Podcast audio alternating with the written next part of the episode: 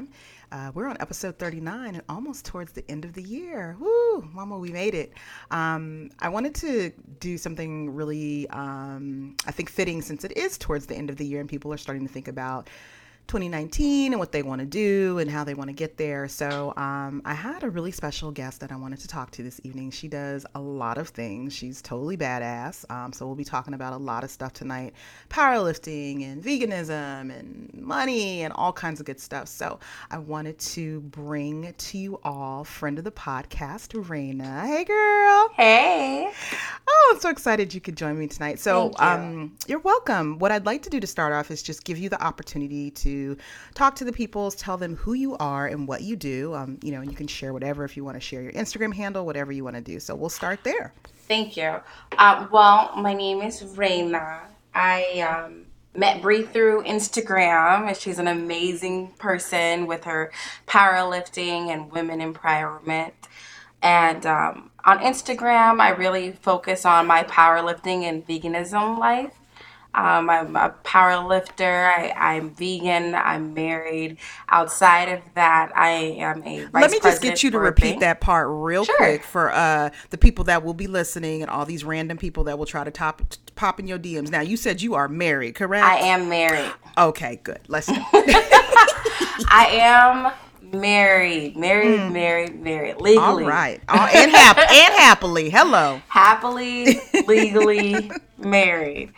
Um, and then outside of that, I'm a vice president for a, a major bank, which I always keep private mm-hmm, um, mm-hmm. for obvious reasons. Right. And I absolutely love helping people build their wealth, um, educating them on their credit and how to um, really close the gap on the racial differences between mm-hmm.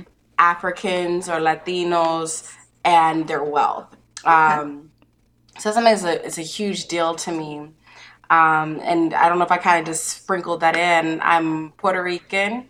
Hey. And I, but I always make it very clear that I'm a black woman. Mm-hmm, um, mm-hmm. That also just happens to be from an island called Puerto Rico. So, um, and you know, honestly, that's one of the things that I really love about you. Like, I don't, and maybe just very quickly for the people who, for whatever reason, like were born under a rock or don't understand this, maybe you could just let them know sort of what is uh, Afro Latina. I know that you identify as such. Maybe you could just explain briefly what that actually means. So, Afro Latino is really, in my opinion, making sure that you kind of bring together two aspects of a world that you live in. Okay. Um, if you claim to be Afro Latino, that means that you understand your race is mm-hmm. whatever you like to call it, but some variation of Black, African, melanated, indigenous, mm-hmm. Mm-hmm. right? Okay. Um, okay. Indigenous to me meaning Black. Okay. Correct. And then when the Latina or Latino side is specifically about the culture and the ethnicity or the place that you were born. Okay. Okay. So I'm an island born child. My my mother's Puerto Rican. Mm. My family's, you know, from the islands and we grew up drinking and eating Hispanic Latino food and things like that. Mm-hmm. So that is the Hispanic Latino side. You could be 100% Caucasian and still be Latino. Right. And then you could be all the way African and still have a culture ethnicity of someone that's from the Caribbean islands like Cuba or Dominican Republic or Puerto Rico. Right. So I always try to make it very clear because I think that there is an issue amongst black people when i say black i mean all over the world mm-hmm. where we try to separate ourselves from our brothers and sisters and act as if we're not quote unquote black by saying well no no no i'm not black i'm puerto rican. Right. But and we all know re- repeat after me boys and girls race and ethnicity are not the same thing. Exactly Exactly. Thank you very much for coming to my TED Talk. cool. So now that we got that out of the way, um, so let's talk a little bit about powerlifting. How did you How did you find powerlifting, or did it find you? Um, I get that's a good way of asking that. um, powerlifting kind of accidentally happened. Mm-hmm. Um, I got very, very insecure with cardio. Okay. And I remember having trainers, and everybody wanted me to do cardio or just things that did not involve weights. Mm-hmm. And I had this crazy desire to stop feeling so weak. Mm-hmm. I just wanted to get strong. And I felt the best way to do that is to lift weights. And mm-hmm. no trainer wanted to do that with me because they were so used to the cookie cutter way that a lot of us women are into losing weight. Do some cardio, do some jump jacks, do some Right. squats, Right. eat well. Mm-hmm. Mm-hmm. So um, I finally got with a trainer who was willing to show me how to weight lift. One day he showed me how to deadlift, and they were amazing people. They really just made this deadlift seem like I was just the strongest woman mm-hmm. ever. Mm-hmm. Mm-hmm. Um, I wasn't. It was like a hundred pounds. But the point is, they was enough to hyped me up. And I started really liking it. They told me to post on my Instagram to get motivation. And I started doing that. And then I happened to stumble upon Girls Who Powerlift, which is an Instagram mm-hmm. page that we're all very familiar with, I'm sure. Mm-hmm. mm-hmm. And shout out! Shout out! yeah, and that's how I found out that this deadlift thing is actually a sport. I'm like, ooh, I could actually like be an athlete, and I started mm-hmm, learning about it, and that's how I kind of fell into it. Now, prior to powerlifting, were you did you have any sort of athletic inclinations as a kid? Did you play sports? Did you do anything like that, like sort of prior prior to getting into powerlifting? I mean, kind of. Not really. I did track and cross Mm-hmm. country, but if you ask me what I did, I don't even remember. That's how much I kind of did it. I'm Okay. really not a physical person. So getting into powerlifting was very out of character Mm-hmm. um, for me. My family's still shocked that Mm-hmm, I'm so serious about, you know, being successful in it. Right, right, right. And how long have you been powerlifting or or competing or both? My first competition was April 2017. Oh, okay. Okay. Yeah, I'm very new to it. I think the the issue, not issue, but the thing is that I accidentally got popular very mm-hmm. fast. So Ah, okay. people think I'm like some like oh you're like I'm like no I'm still new to this I'm still Right, right, learning. right. so there's people who've been doing this for five, six, 10, Mm-hmm. 30 years, and I'm a baby in the game. So I have a lot more right. to do. Right. As we all do. Um, so you talked a little bit about your relationship with your body and your self-image. I guess you know maybe growing up or sort of before you got into powerlifting. Um, how has powerlifting impacted how you see yourself? You know, that's a good point. First of all, powerlifting contributed to me losing 40 pounds. Mm-hmm. So initially, my first body, I was very small but curvy. Mm-hmm. So I was skinny with a big butt. I was one of those people that from the front, you're like, oh, she's cute. From the back, Right. you're like, whoa, like, where did that come from? That was Right, me. right. Mhm. Um, fast forward with birth control, getting and married and being in love and eating like a crazy person. Right. Um, yeah, I ballooned to 215, 220 pounds. Um, and it wasn't cute. Um, so my self image when I first started working out, you know, I was very depressed and Yeah. sad and I just wasn't happy looking at myself, which a lot of people probably wouldn't believe that because I'm extremely confident at whatever time of life. Right. But powerlifting really helped me to one lose weight, but once I lost weight and I realized that powerlifting is not about how you look, Right. it helped me to focus more on my inner strength Mm-hmm. and being comfortable with whatever my body is supposed to be doing. Right. Sometimes I look at these girls on Instagram and they have these Mm-hmm. crazy perfect bodies. Mm-hmm. I mean, the waist is like itty bitty, Right. butt is huge, Mhm. arms are sculpted. And powerlifters are not always going to look like that. Oh Um, God, say it again. Yeah, you know, it's not it's not gonna be like that. You know, we we we're I, that's why I call myself fluffy fit. I haven't seen an ab yet, and I Mm-hmm. Don't think I will. right. Because Yeah, you know, yeah. as a vegan too, I eat a lot of carbs so I can Yeah. Mm-hmm. lift. And we don't work out for aesthetics. We're working out to you know lift as much weight as possible. Right. Right. So I have a love for my body and I also have an Mm-hmm. acceptance for my goals. My goal is to powerlift. So I also understand that means I'm not going to look like some of these women Right. on Instagram. And, and how did you get I ever. comfortable with that like Say how that did you i said how what like was there a process that you went through to sort of get comfortable and kind of accepting of that fact because i think i find with a lot of um you know sort of newer power lifters and and in particular you know women that are not built like what the face of powerlifting and other sports have looked like like crossfit and all of these things Yeah. um you know tall thin white i mean let's be let's be 100 you know and i think while so, social media has been fantastic in, in sort of raising the visibility of the sport so more women know about it and want to try it i think it's a double-edged sword because i think sometimes they look at it and just like you described okay well i don't have abs i am not you know um, 130 pounds you know with a 500 pound deadlift this sport isn't for me.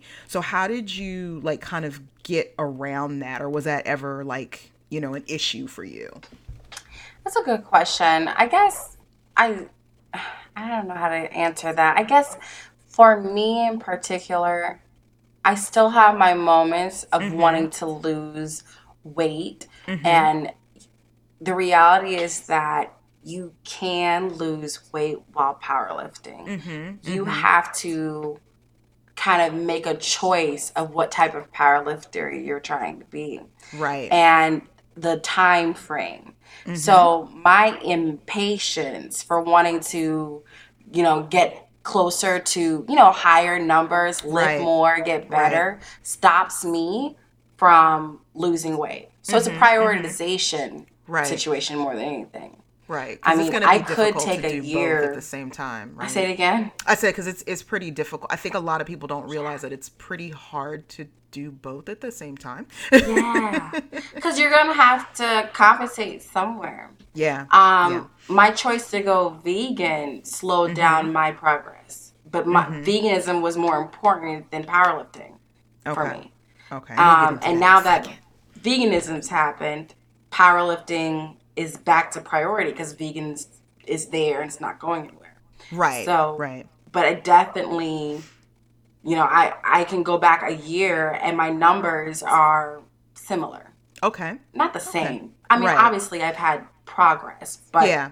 I was a meat eater when I first started. As a Right. vegan, I had to I had to accept that I'm going to be slowing down my Yeah. progress. Yeah, So, and it's all about adjustment and, Yeah. and all of that. It's good stuff. So, um, so as far as your powerlifting is concerned, how have you found that your interest and you know sort of um, in competing and being in the sport and, and and progressing in the sport has been received by like sort of kind of the competing sides of your family, right? You know, I will say, and, I, and I'm not sure about the Latino part. I just know sort of the black part. You know, we usually kind of give folks, you know, especially women, the side eye. Well, you want to lift weights for what? You know, that kind of thing. So, how have you found like your family, your friends? I mean, obviously, I'm sure your husband's incredibly supportive, but just out, Yeah. sort of outside of that, how have both sides of, of, of your, you know, heritage kind of looked at you and, and felt about what you're doing?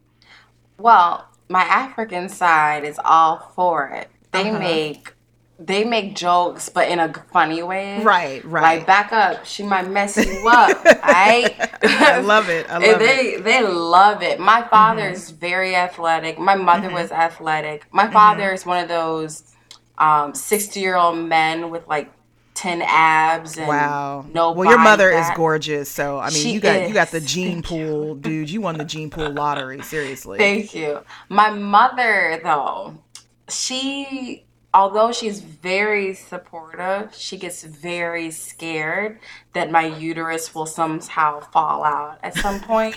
Why do uh, they do that? I don't know. She's like, your uterus. you You're like, that's not how any of this works. I'm like, I think it's making it stronger. She's like, no, it's not. It's gonna fall out. Like, in what world do uteruses just fall out? right, right. So right. yeah, um, support wise, my family's been very. They were more so shocked. Yeah. But once the shock wore off, Mm-hmm. very supportive. My mother went to Florida to the World's um, Championships. Oh wow. Yeah, and thank. I was actually happy. I got second place overall, but first place in deadlifts. Yeah, Which was, you know, for her, she was she was never been anything like that, but she was Right. all in. Aw, Um, that's my sister travels all the time. She goes. She's gone to different states with me as well Mm-hmm, to see the competition. So it's been fun. That's awesome. Now, so do you just have the one sister, or do you have other siblings? So I have a lot of family. Ah. Um, so I have two brothers, one Mm-hmm. sister, and then I have my half step families. Mm-hmm, Um, but the ones that I'm most close to, I have a sister that you'll see often. yeah. I have you guys Are another- like twins. She looks like my twin. She's not Oh my though. gosh. I know. It's just Yeah. amazing. She's four years younger than me. She's literally uh, like a miniature version Mm-hmm. of me. And then I have an older brother and a younger brother and a, another sister as well. Um, but I have, you'll see a lot of people uh, that I tag and say this is my sister. They really are my family. Oh, okay. Um, but you, the people you see most definitely are Mm-hmm. my, the, the ones I grew up with. So awesome. And you are you're in Illinois? Is that I'm in? Chicago. Yeah. Chicago. Okay, cool. Um, so in terms of like your training, what you're doing right now, like what does a typical, you know, let's say week of training look like for you? Oh man. So right now, my coach is CC Holcomb, which I'm just so legend. I know. The goat. I know. anyway, it makes me so happy and I love her. But um baby girl is no joke. So Right. Mondays is typically squats. Um that's typically where I'll be doing my stiff leg deadlifts, my isolated leg press, um, front squats, traditional squats, all that Yeah. good stuff. Let me stop you real quick because you said something the other day on one of your posts that really like shocked me. And I did, like when you said it, I was kind of like, "Oh, damn, you know what?" You you said in response to someone that you don't like squatting. Oh, I hate it. And I was like, you, because I think someone was like, why don't we ever, why don't we ever see you squatting? And you were like, because I don't like it. And I was like, you know what? I don't ever see her squatting. And uh, you, yeah, no, I hate squats. really? them. Why? Um, I you know what's so funny?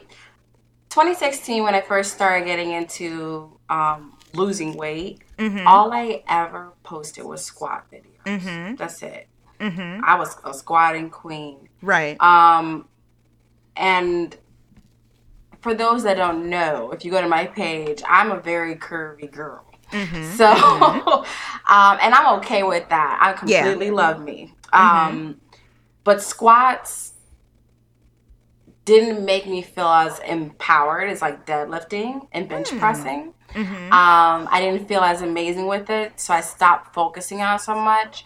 So I had to transition myself back into squatting. So I'm not as comfortable with squats. I don't like that people expect me to be a squat person because my butt's big. Oh, Um, I don't like. I I mean, although my videos kind of always still show me, I don't like that connotation that comes with it. Even though it's part Right. of powerlifting, yeah, um, yeah. it's one Because you train that for all three lifts, right? I mean, you Yeah. compete. When you, when you do compete, you do all three lifts. yes, yes. Okay. So I'm I train squat, bench, and deadlift. So Yeah. Okay. no, you won't see a lot of that. I mean, and that's the other thing. I, I know I need to transition out of that. I need to be a full rounded powerlifter for Mm-hmm. Yeah. my people, but Yeah, know, I mean, we all have our, you know, our fave and our not so fave. So it's, you know, that's fair. That's funny though.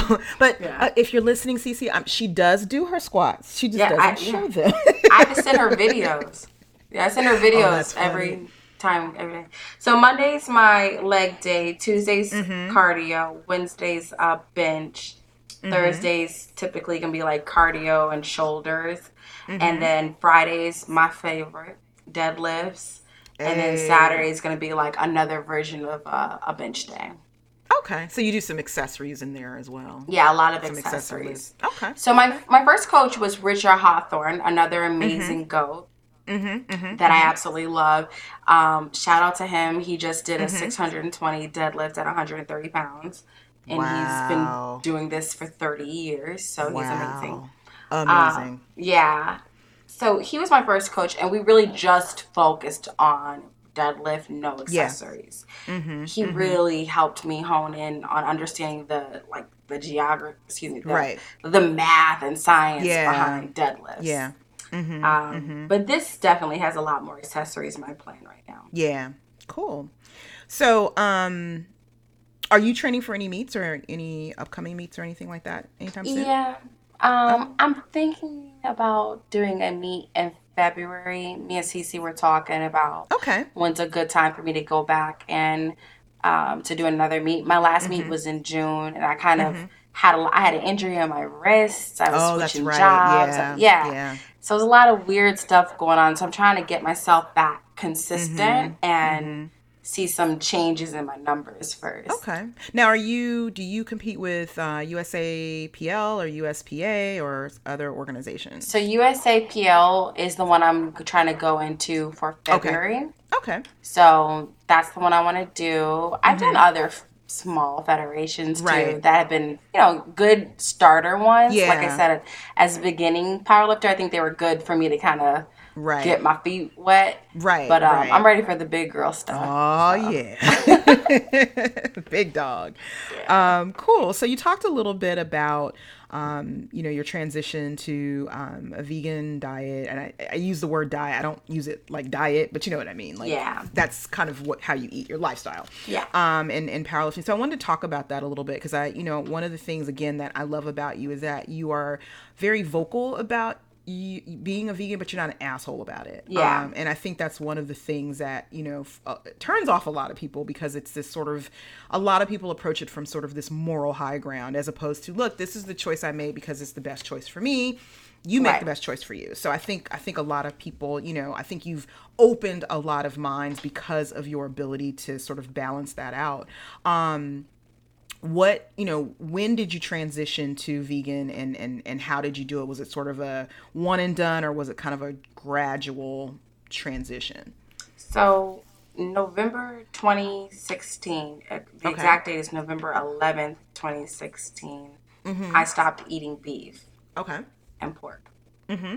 And that was hard.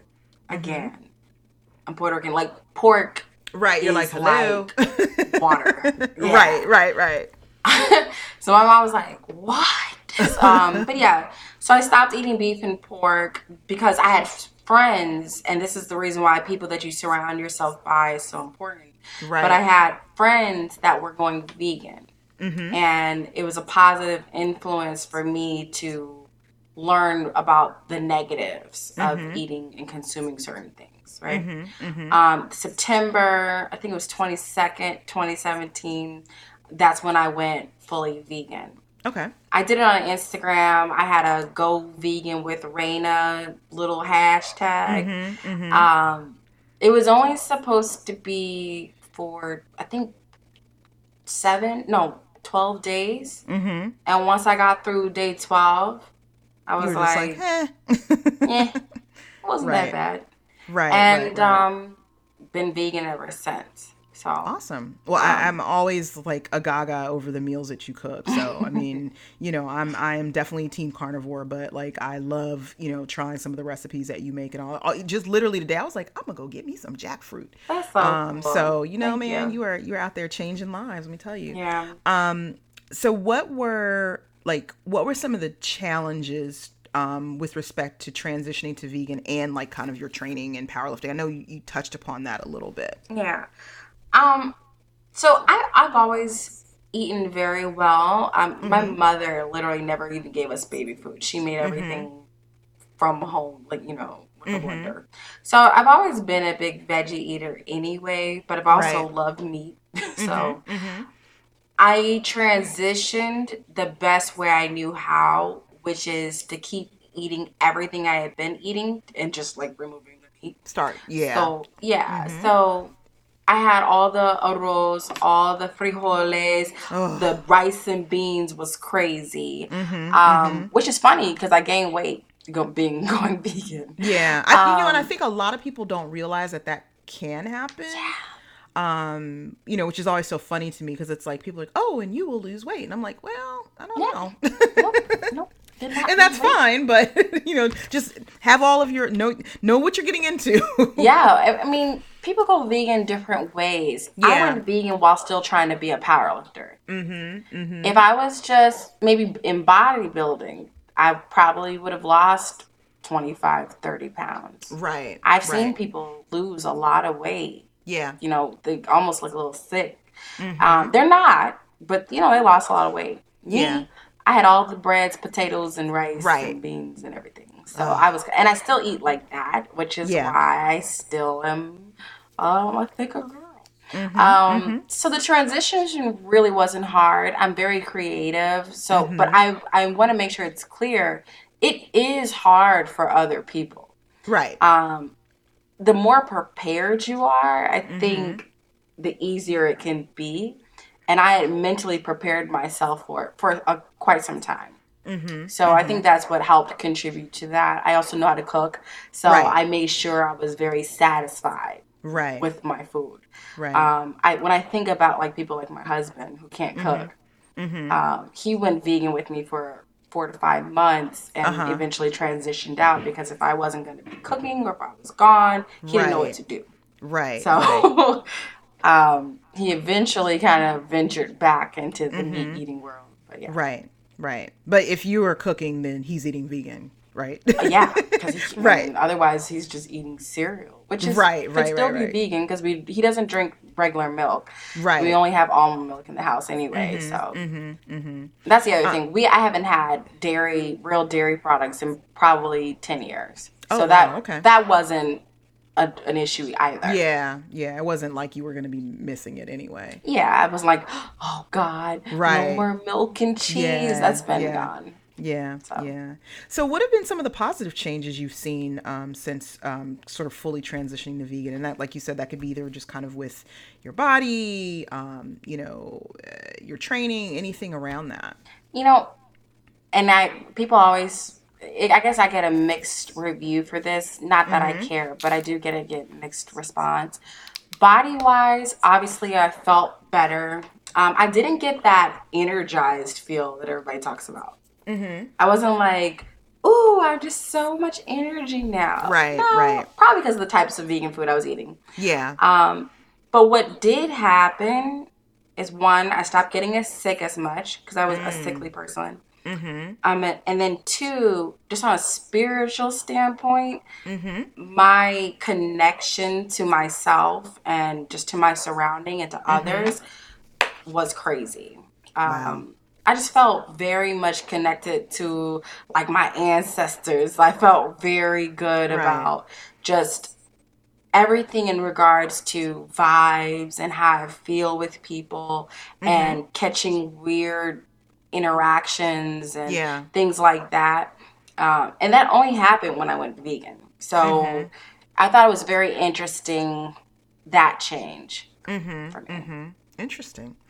Um, so what do you so here i think uh, again just kind of talking about like our community and you know always um, you know i'm always thinking about ways that you know we can encourage you know our community to be a little bit more focused and mindful about you know health and and, and you know eating in a way that's supporting them et cetera. And i think you know one of the issues at least to me um, with veganism has been just like most things. The face has been very white um and very elitist. And you know i i'm i'm not the kind of person where you know, listen, if you are a single mom with four kids making minimum wage, I'm not going to sweat you for going to McDonald's to try to feed your family from the value, you know, family dollar value menu. Yeah. Like, I'm just not going to do that. Yeah. Um, but I think that there's a way that maybe we can all be more mindful of, you know, putting better things into our body.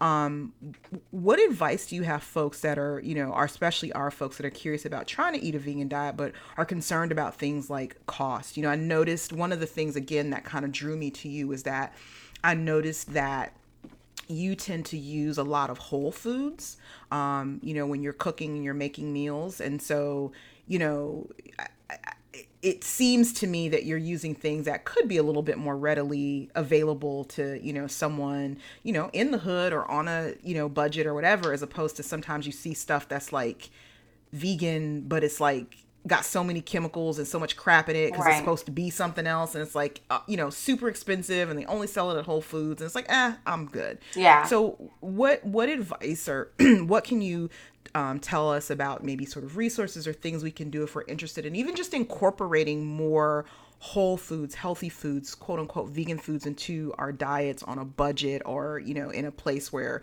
you know trader joe's isn't necessarily readily available Yeah, that, that's a good question. I'd say most of the things that I purchase can be found at Jules. All these, mm-hmm. all this good Okay. stuff. Um, for example, like the meals I was telling about, my rice and beans world, we get the mm-hmm. Goya beans cans. It's like mm-hmm. 49 cents. right You rinse that thing out like a 100 times, and then you're good to go. Okay. Um, you get a bag of rice, which is like two bucks. Right. And then that's it. And then some vegetables right? So i would say this. One there's a lack of knowledge like you said that it's not as expensive as people think. We're in the age of technology and google and social media where people have access to see that it's not as hard nor expensive as, we once thought. Right. So what's really holding people back from eating better? And it's more of a mental thing that they don't mm-hmm. feel that they'll be satisfied, that they're used to the foods that they're eating, and they're not seeing um, enough consequences to what they're doing fast enough. So I think that's really what holds people people back from eating better, um, mm-hmm. because it takes 20, 30 years for people to have a stroke and die from blood pressure. right Um, it takes uh, it's a it's it's a continuous poisoning of your body right that takes that type of time, and at that point, you're like, uh, they were old. Well, yeah no, might be too late yeah, right. Um, it's it's funny you asked that too because I told you earlier where I was today, and we were having conversations about the types of food people consume that impacts their health. But um, but back to what you were saying. Um, really, being vegan has not impacted my budget really at all. If anything, I've probably saved money okay um, going vegan. Sometimes I get a little crazy. You know, Right. like the canned jackfruit, the one can's like $4. right right right Um, but I, like to try new things, and that's Yeah. a that's a purposeful thing that I use every so often. right Um, but overall, you can get a big old pack of portobello mushrooms for five bucks at Right. Jules, exactly and food could last a week. So it's, and it's not about the spices that you use and the seasoning Absolutely. and things like that too. I think that's the other thing too like you mentioned that holds people back that, that they think it's tasteless or you know and it's like well i mean you know if you spice your other food why wouldn't you spice this food too? It's the same thing. So, Yeah. um, maybe if you have some you know resources or you know good books or places people can go to kind of start about um, start finding out about veganism we can we can talk about it later and i can put it on the in the show notes for people to maybe look up some things. Yeah, sure. um, that would be great. So the other reason that I really wanted to talk to you um, was because I was thinking about, like I said, you know, we're coming towards the end of the year, and people, you know how it goes, new new year, new me, blah blah blah blah blah blah.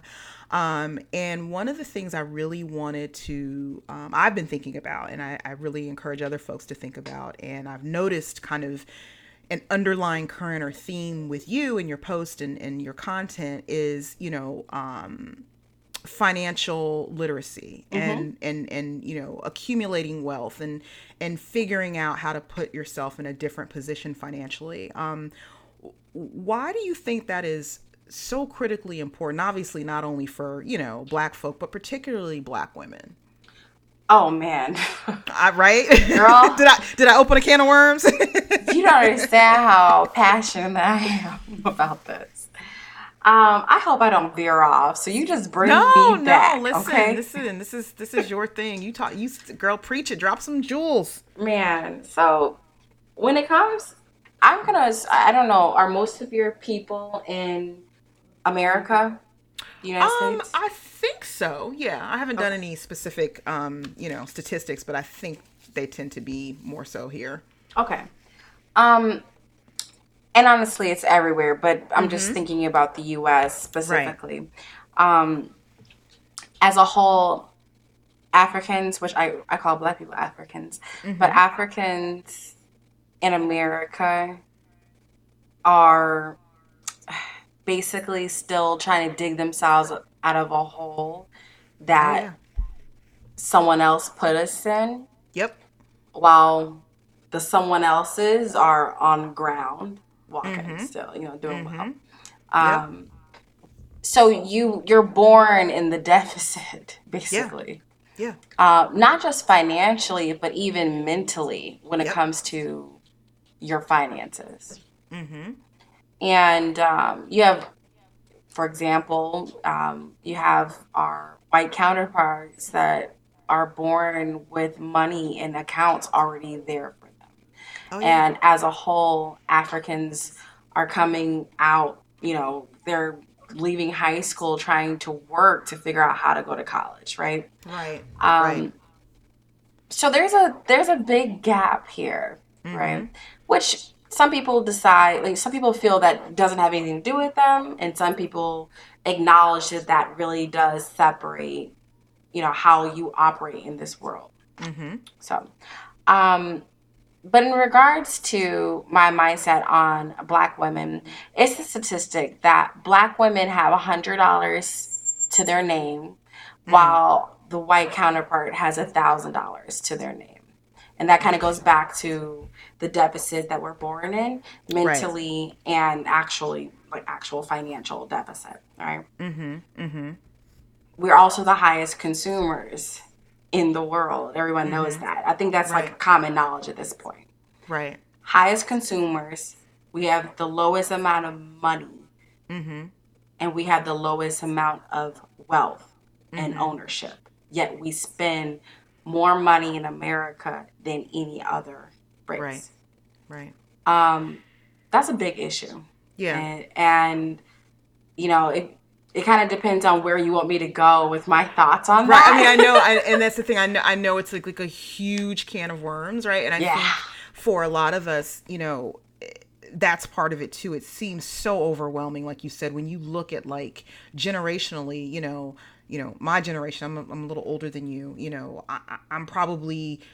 I mean, I am one generation removed. Like, you know, my parents didn't go to college. You know, Yeah. two of my, I went to college. One of my siblings went to college. The other two did not.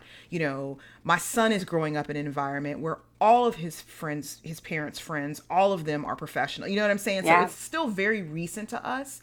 Um, so, you know, I'm always thinking about ways to not only chart a path for myself in the second half of my life, um, Yeah. getting closer to 50, Lord, um, but also, um, you know, also charting a path for him, right? So Yeah. that when he is an adult and his kids come, this is more of a, you know, it's not a curse of generational poverty. It's a curse, not a curse, but it's generational wealth. Like, hey, we've, Absolutely. we've already got all of these things, you know, set aside from you. So I guess what I wanted to start with was, you know, what are some key steps that we can take now? You know, like I said, it's December, right? And I mm-hmm. always look at it like, you know, don't wait till January 1st. Like, what's one small thing I can do tomorrow? Or what's one small thing I can do this week? So, what are some small, you know, maybe key steps we can take now to start putting ourselves in a better financial t- situation in, let's say, 2019? And it could be, you know, what, whatever, you know, credit, uh, savings, whatever, whatever you want to start with.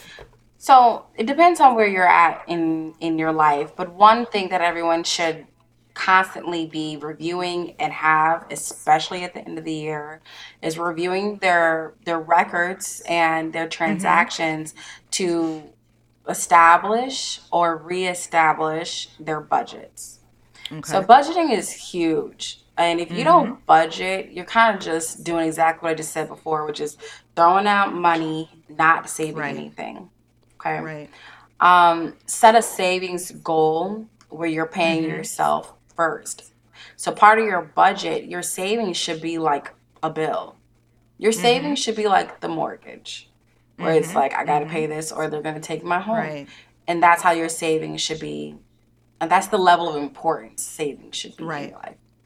Let me Um, just stop you real quick, real quick question, because I think again, this is one of uh, doing. I was doing a little research, and I think, and even for me, I think this is one of the kind of you know sort of challenges, um, barriers to entry, if you will, for a lot of folks. I think a lot of times when people think about savings, like they're thinking, okay, well, I don't have five hundred dollars to put away every month, right? So I'm just I can't save, and I, I mean, is it is it just me, or is it even if you can put away five bucks a month? or start with 10 or something like that like is that a possibility to just kind of get into that habit of of having savings absolutely, and okay and the other thing is, this goes back to priority. Mm-hmm. I'll be honest with you. Most people can save. oh for sure It's a priority thing. I've Yeah. been helping people with their finances for quite some time. I mean, I went mm-hmm. from teller all the way to a VP. I've mm-hmm. seen it all.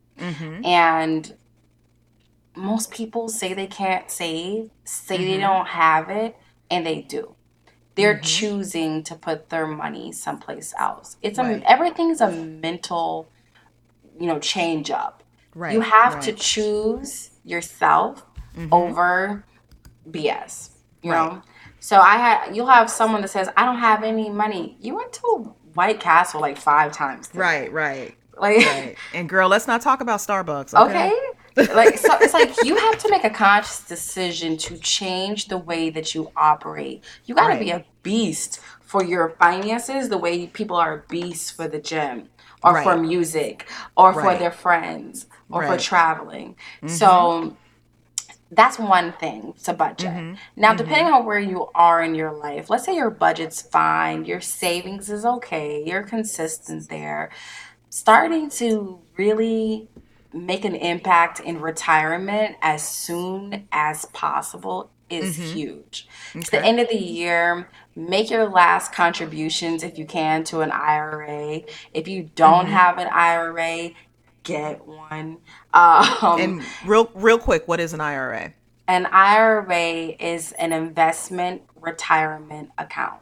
okay So an investment retirement account, you put it's almost like if people are familiar with 401ks, but it's not through your employer typically. okay So you go you have an IRA account where you can contribute a certain amount of money per year Mm-hmm. that is invested for you.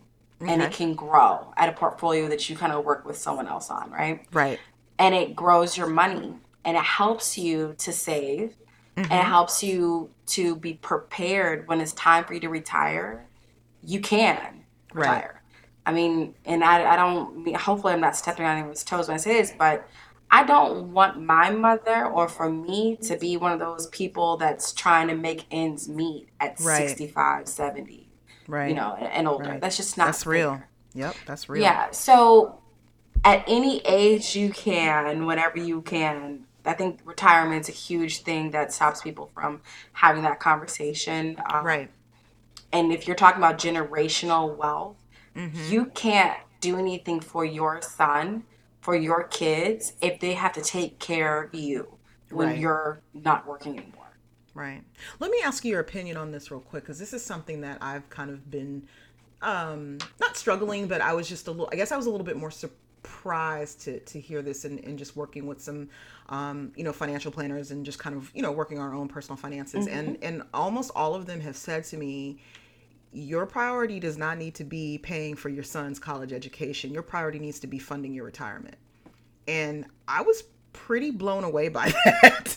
um do you like do you like how do you see that or like where do you place that if you like say you're talking to someone who's like you said trying to figure out how to get in a better space financially and they have kids and you know they're kind of looking at it like an either or type of scenario I mean, I guess it depends on who I'm talking to and at what age. right right The age factor matters very much. Mm-hmm. Don't tell me your age. But if you are, as you said, getting close to that age Mm-hmm. where retirement's within 20 years, right unfortunately, you know, even though you're learning better now and maybe you've done something in the past, Mm-hmm. if it's not there for baby boy, you need to make sure your retirement's there. right right And right. the but if you had a one year old, I would tell Mm-hmm. you to focus on both at the same time. right okay And if you had a 10 year old, I would tell you to focus on your retirement and put a little bit of aside for your son. yeah It's yeah. really it, the age matters more because your son, again, may or may not be able to take care of you. right And your son has other ways of being successful with without college or with mm-hmm. scholarships or mm-hmm. with mm-hmm. grants. There's other ways you can fund his education. right right You can't fund your retirement with scholarships and grants. hello girl i'm gonna need to put that on a t-shirt I'm just saying. so he No, has other options. yeah, you don't. yeah yeah yeah right So Exactly. you, you have to think about it like that. And of course, Yeah. financial aid is a whole nother world. yeah yeah But um, your retirement. I, I think I wrote this on my page the other day. Mm-hmm. Um, if you make fifty grand today, and you plan on retiring at sixty, as a woman, you should be living to eighty-five, hopefully longer. Mm-hmm. right But that's twenty-five years that you need to multiply by fifty. Yeah. yep yep that's a lot of true. money. It is yeah And you're not gonna get that unless you are aggressive and focusing on right your retirement. Right. Look, look, I already told him. I was like, look, I'm not gonna be homeless. So you're behind to go to school. So let's And go it's ahead and get okay. these He has time to figure it out. Get A's in school. Look, Learn he's 14. sport. You know, we yeah, exactly. Put him in like, oh, you want to play? Go- you want to play golf? You know, they give golf scholarship. Shit. Yeah. Yeah. We listen. We are all on the same page over here. Yeah. Yeah. And and hopefully he understands. You know, Yeah, I'm sure no, he does. Yeah, I mean, I think that's part of it too. Like, we have a lot more open conversations about finances than I ever did growing up with my family. Yeah. Um, and you know, we were pretty, eh, I'd say, you know, lower to middle class, and Yeah. but you know, and I never felt a struggle or anything like that. But I also think in some ways that that was um, uh, kind of a disadvantage because Yeah. I didn't really know like how to handle that whole scenario like knowing okay well shit you know we can't afford this what do i do now you know what i mean and so Yeah. money just became like a very stressful type of situation for me right Yeah. um and i think you know the more that we can be open with our kids and explain to them how things work and no we're not getting that because we cannot afford that right now here's what we're going to do instead and involving them in that process i Yeah. think it, it'll go a long way to helping them be much more you know financially savvy as as they get older as well You have to go back to that building an empire mindset that people Yeah. talk about. yeah um, people talk about building an empire and having kids and everybody Right. working together to make sure everyone can live well. Right. That's that's the way of our people, right? Yep. Everyone had a purpose. Everyone had a Yep. job. Everybody worked for the common good Yeah, of the yeah. family, village, right? yep that collective unit Exactly. So your kids had a job. they had to do something. yep They don't just get to kick it. So you know that that's the mindset there. I mean, I was working at 15, right and happily, I Yeah. couldn't wait. So Yep. that was our family. Yeah. Um, yeah but you know, it it, it kind of depends. Um, one Mm-hmm. last tidbit: if we're not going to do the retirement part, is the emergency savings. So I'm glad you brought that up. Mm, okay yep Um, emergency savings is a huge, huge thing. Mm-hmm. Um, you have a lot of different people that have their viewpoints of what is an emergency savings, Mm-hmm. but at least having a thousand dollars to the Mm-hmm. side. And I don't mean just a thousand dollars like in an account that's linked to your checking that you can transfer out. I mean a thousand dollars cash hiding Right. in your home for when your kids act crazy and you have to bail them out type Right. of or you randomly burst a tire at 2 a.m Right. and you need to take you can't take a thousand dollars out of ATM. So Right, you know right. things like that. But Yeah. really focusing on having a savings emergency fund goal, which is separate from Mm-hmm. your regular savings. Mm-hmm, So and again, that's something that you can start with ten dollars or twenty dollars or you know what? Let me not buy you know uh what in them pumpkin spice nasty ass lattes for a week. Yeah, and, that's not for you know you'd be right. You'd be surprised at how much how quickly though that can accumulate. yeah. So and yeah, I- take advantage of ahead. technology. Take Yeah. advantage of all these little apps out there that Mm-hmm. round your nearest cent to the next dollar. You'll be Mm-hmm. surprised how much money you have. Right. Um, take advantage of direct deposit. Oh yes, You know, put A it in the savings account that's on Synchrony Bank. Is I don't work for them, but I love What's it? them. What's the name of it? Synchrony Bank. I hope I don't get in trouble that for in the this. notes. We'll put that in the Synchrony notes. Bank is Uh-huh. awesome. Mm-hmm. They have like the highest yield savings APR ever. it's Hmm, an online savings account, money market okay. account. I set up direct deposit. I have two of them. I have a mm-hmm. direct deposit to that, one for my own savings and one for my savings for my husband and I. Mm-hmm. And I have direct deposit every check that goes there. I don't mm-hmm. look at it. I log on and I'm like, oh my God, I can't even believe this. You know, you log on once a quarter, once a year, and see how much money's in there that you forgot about because it's Right. direct deposit. Yep, that's how it works. Yeah. that's how it works. Wow. And that's not my savings. I mean, it's Right. savings, but it's my other savings is more accessible to me. right, But right. that's something that's like, okay, it's there in case we like we I went to Mexico for my husband's birthday. I used that. Mm-hmm, mm-hmm, So you know, I'm definitely gonna look into that. Okay. yeah, it's great. Um, so, and I think also one of the things that's important to think about um, with respect to um, financial security, financial literacy, et cetera, especially for us, um, is alternative income streams. Oh, Um, and I know, you know, again, that's kind of a buzzword and what does it mean and all of that. So I was wondering if, you know, and I'm, I know that you probably have kind of your own thing going on as well outside of what you do professionally. So I wanted to know if you could talk to us a little bit about that and maybe talk a little bit about like how to, you know, how do, how do you get, how do you find that or how do you figure out how to make that work for you? I'm glad you asked that. I actually helped my mother with this. Mm-hmm. Um, my mom really wanted to make more money. Mm-hmm. Um, she just bought a home. She was all happy about it, but reality set in very quickly. Right. That bills are hard. Yes. Um, house, house poor. yeah. So my mother was like, I think I'm gonna work for Benny's. I was like, what? I don't know if Benny's is popular everywhere, but it's like a Mm-hmm. what is that? wine alcohol store. It's like it's a Oh, nice okay. version, like wholesale Okay. stuff. Um, and I just couldn't imagine my mother working for Benny's. I, I'm be honest. Like my mom, she's gray haired and she's like a Uh-huh. little abuela. Like girl, Right, right. sit at home. Sit down somewhere. Right. And I'm like, I- I'm gonna have to pay her. I'm start. I started sending my mom money. Like she's part of my direct deposit still. Right. I got her on my payroll.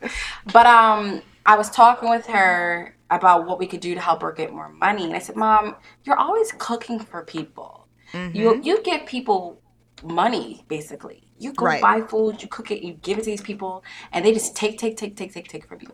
Mom, I just paid a girl." 60 bucks to do meal prep for me last week. Mm-hmm, She's like, You paid her $60? Yeah. What did she what did she make you? Some stuff that you could have made me. Right. Right. And she's like, Well, so you think I could do that? Mom, I have sixty thousand people on my Instagram at the time. Mm-hmm. I'm like, if I post you on there, they'll definitely go to your page and try to see Yep. what's up with you. Yep. And then you'll get more attention and your food's actually good and you're Mm-hmm. smart. You can we can make this work. right. So my mom's business started in June. It's called Mm-hmm. Around the World Tastes. She brings in probably around five or six thousand dollars a month now, just from that. Shit. Are you fucking kidding me? No, I'm serious, Oh my god. and it's consistent. Wow. It's very consistent. Wow. And it, and she has her own logo. She Mm-hmm. works. She has a delivery service, or you can pick up. Mm-hmm. She um, is getting her website together. She has consistent clientele. If you repost her, you get a discount. She uses Instagram to get most of Mm-hmm. her clients and word of mouth. And she Mm. Wow. could quit her real job right now if she wanted Mm-hmm. to. She just wants to get even more consistent and get through Right. a year just in case, Right. which is her own peace of mind. Find what you love and turn it into money. Mm. You know, I, I love teaching people and helping people. I train people, I make money that way. I help people Mm-hmm. with their credit, I make money that way. Mm-hmm. I'm just cute on Instagram, I make money that way. Look, that and listen, that's my next question, sis. But anyway, keep going. So, you know, it's like you have to do, everyone has something that they do well. I don't care if it's just Right. consulting someone, teaching someone, the job that you could do today, you know, doing that on the side as well. right. So, Right. Right. Um so since you brought this up and I've seen, you know, a lot again a lot more talk about this and I guess I just didn't realize, you know, sort of quote unquote the big business of it um you know using your social media for profit i think there was a big hullabaloo um, there's a sister who has um, i think a cosmetics line and i think the day after thanksgiving she made like a million dollars in 90 minutes and i was like she was okay, a wait. comedian. She's great. Yeah. I was like, okay, wait, what? So I, I want to, you know, and I always kind of looked at that, you know, like, oh, I'm not going to be showing my titties online. Like, you know, Right. But I mean, I think that the, it, I mean, it's clear to me that there is, that there is definitely uh, the opportunity for lucrative income through social media. Yeah. So, um, can you tell us a little bit about that or like what your experience has been or again, kind of how one, one would get sort of started doing something or, you know, whatever you have to share? Yeah, so two things. Um, there's like a lot of different ways people make money off of social media. Right. So one, I just want to make sure it's clear. Even though my Instagram page is popping, my Facebook was popping first. So mm-hmm, mm-hmm, I mm-hmm. um started a fitness business on Facebook first. Okay. And I had I was making money that way. But I just was marketing through Facebook. No one was Okay. reaching out to me. That and that was just things. you working with direct clients, like whatever, training them, getting them plans, things like that. No, I'm talking Oh. about an online. Hey guys, join my fitness challenge, and they would pay to join it. I Oh, would shit, conduct what? it, and then I would get paid from that, and then give out prizes. Oh wow! So these weren't people that I physically had to see, because that's the, the part that changes things. When you have to physically do it, Right, obviously it's harder. Yeah, Um, when you're making money in your sleep and you wake up to money just in your account, that's the fun stuff. oh so- okay. Look, we're gonna have to talk offline. but honestly, um, and, and I know we were coming down on time, but I want to make sure I kind of explain that. Mm-hmm. You have to find out what is valuable about you that someone else would want to pay you for, which Right. kind of goes back to your point of, oh, I don't want to show my titties on Instagram. right. Nor Not should that there's you. anything wrong with that. That's just not my Hey, thing. you shouldn't have to. right, right, right. it's it's a choice if that's what you want to do Right. great but for me for example i took advantage of the fact that i'm a thick afro-latina that's happens to be lifting weights hmm, right. that's i don't see a lot of those that's what Right, i'm gonna work right, right, with. right. i'm gonna Right, right. make it a big deal that Mm-hmm. I'm this thick Afro Latina that also really works out. No, I'm not Right. doing the cute little booty workouts. I'm Right, not lifting right, 10 right. pounds. Right. I'm gonna make exactly. sure that I post myself in my dresses, in my tight Mm-hmm. little pants, and then me deadlifting 360 pounds. Let's go. Hello. Right. So that was purposeful, strategic mindset Mm-hmm. to get people to reach out to me. So, for example, you'll have companies that reach out to you that want to pay you for posting their things, right? They'll Mm, okay. pay me to post their things. I make it very clear I'm only posting what I actually like. So Mm-hmm. if you pay me and then send me something that I don't like, that's your loss. That Right. a risk. Right. Because I actually love my followers for real. And I'm not Right. going to post the flat Some tummy BS. tea. Yeah. right. Right. Right. like right. I'm not doing that. So, but you can make a lot of money that way. Also, you know, if you're actually dedicated to your skill, the fitness plans, the custom plans, really taking advantage of the followers that you have in a positive way, Mm-hmm. you can make money that way as well. Mm-hmm. Um, but yeah, I mean, the the I think her name is Supa Cent. Um, Yeah. That girl, she made a million dollars because of her followers. Exactly. She didn't just start Instagram and say, "Here's my makeup business." Right. She had a following that supported her, believed Mm-hmm. in her, and reposted her. Right. And they marketed her for free. Yeah. That's Yeah. how she made a million dollars. Right. That's how Right. Cardi B is famous today. Yep. That's how Yep. uh, your people have to believe in you and find value in what you're doing. Yeah. This podcast that you're doing, this is a big deal. like it's a big deal. Thank people could seriously, people might people will listen to this and really get invested in being part of this and fall in love with you and follow your page and love to see your progress and root you on. And when one day you decide to sell a anything, they're Mm-hmm. in because they believe in you. Yeah. Yeah. Yeah. Yeah. And Yeah, it's you're not BSing people. That's the other Right. part. You know, Exactly. you now you do have those people, and I'm not gonna say names.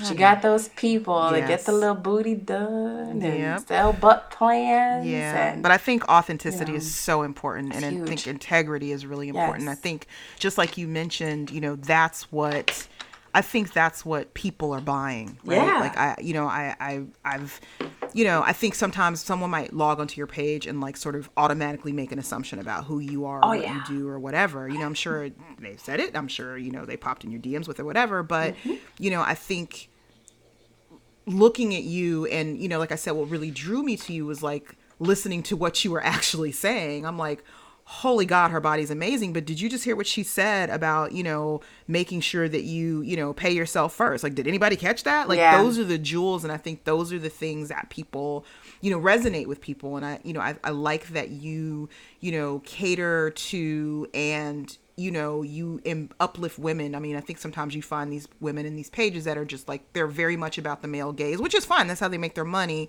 but they don't like they they don't apply that equally to the women on their page too so i really appreciate that you show them you know you show women love as well especially black women so That's a big deal because Um, yeah. we don't get enough love.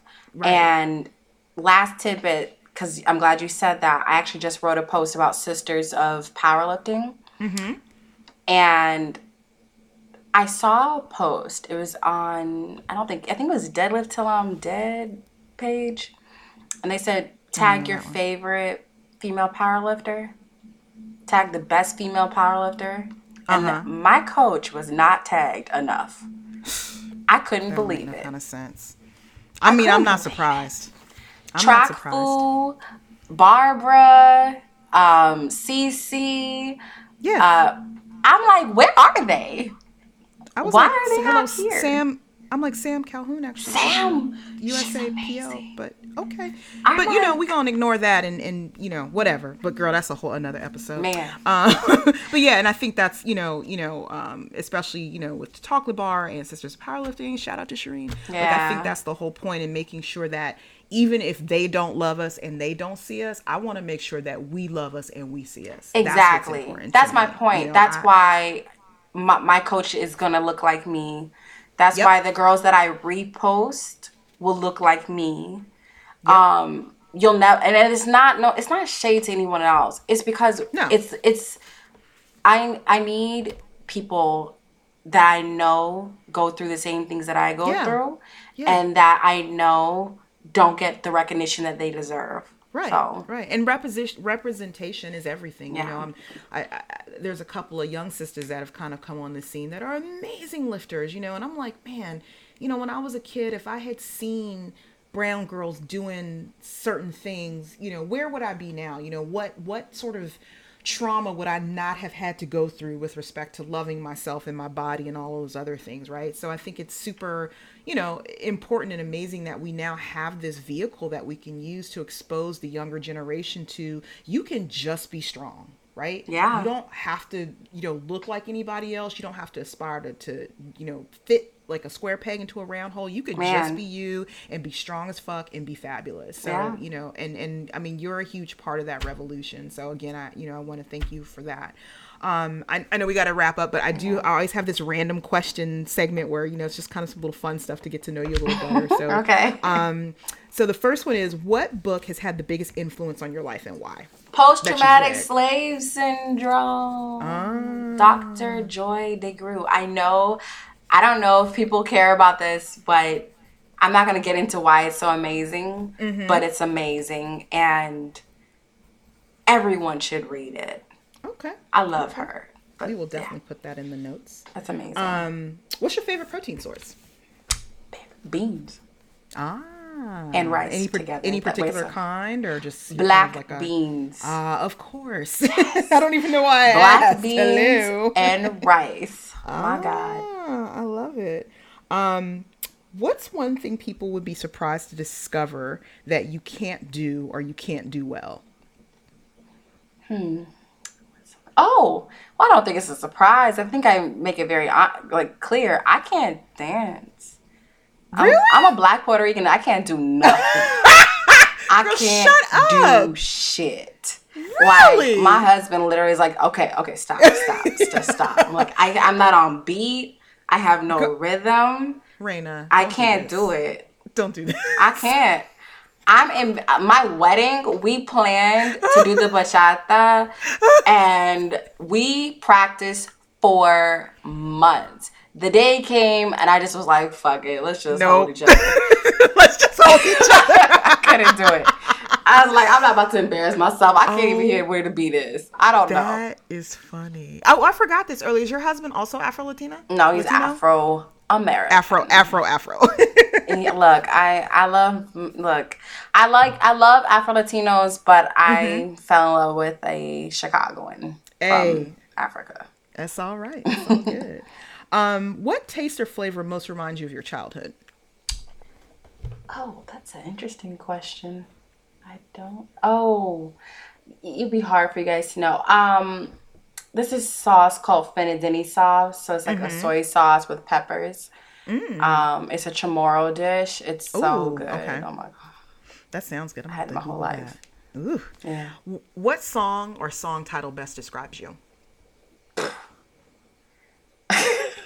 Sorry, I just thought about. I don't know. The first song that came to my head, which I don't know any of the lyrics, so I don't know if it's actually a good or a bad song, but the Miley Cyrus, I came in like a wrecking ball, just popped in my head.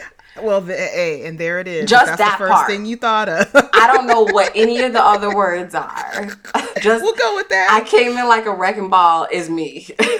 That is funny. Um, so we talked a little bit about um, upcoming meets. Are there any other projects or programs or things that you have coming up that you want to tell folks about? You know, I I have a lot of things that I'm trying to do. I'm trying to Mm-hmm. streamline and organize myself right now. Mm-hmm. I'm partnering up right now. I just partnered up with Shed Fat, which is a huge company that's all about um, the fitness and Mm-hmm. it's a black-owned company as well, which I'm really happy about that. Oh, okay. Um, but I'm trying to organize myself. So Mm-hmm. there's a lot of things in the works. Nothing that I would put out there as of yet, though. Okay. So stay tuned. Yeah, stay tuned. Okay. So, what advice would today's Reina give 15 year old Reina and 21 year old Reina? Huh. What would she tell her? You know, I'm one of those weird people that I, I don't I wouldn't do that actually. Really? Every mistake I've made has really helped me. So I mm-hmm. don't I, I'm I'm a firm believer in things happen the way they're supposed to. So I've been asked questions about would you go back in time or would you go mm-hmm. in you know further and like I wouldn't do anything. I'm just I, I'm a firm believer in this is what it's supposed to be. If today's Reina tried to tell 21 or 15 year old Reina, I might get slapped. I don't know. So I would just leave it alone. Okay. Okay. And just let it unfold. yeah, let it happen. I love it. I love it. Okay. So, my last um, question for you is what is your word for 2019? And what I mean by that is like, what is going to be your focus or your intention? Some people might call it a goal. So, what's that one word for 2019 for you? Hmm. What is my one word? You know, the word that keeps popping up for me is growth. And mm, I know it kind of seems easy and but it's it's not. I, I've thought about my 2019 already. Mm-hmm. And there's things that I really want to do and I'm in a in a transition period of growing, mm-hmm. like I just told you. A right. lot of things in the work, a lot of mm-hmm. organization, mm-hmm.